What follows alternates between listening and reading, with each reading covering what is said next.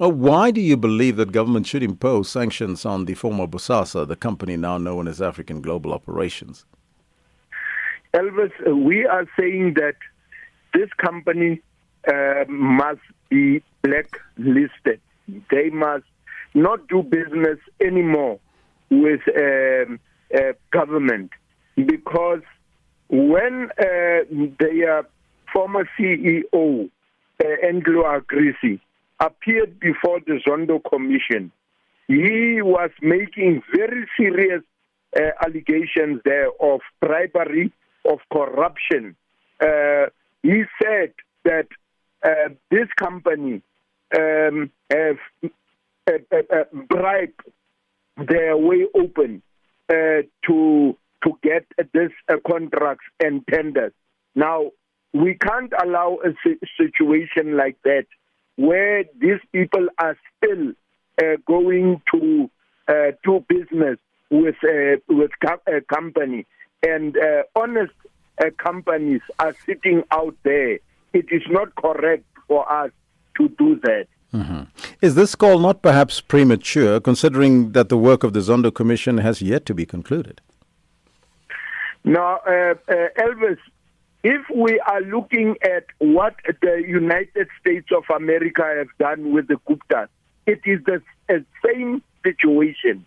There is no, there's no judgment against the Guptas, but these people have said that these people are uh, uh, have made themselves uh, guilty of corruption.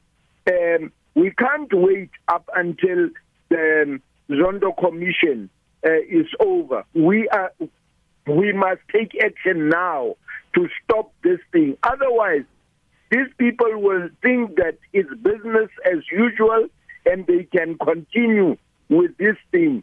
We know that um, the ANC government will take, will find it very difficult because they have also benefited uh, in this whole uh, scheme of things.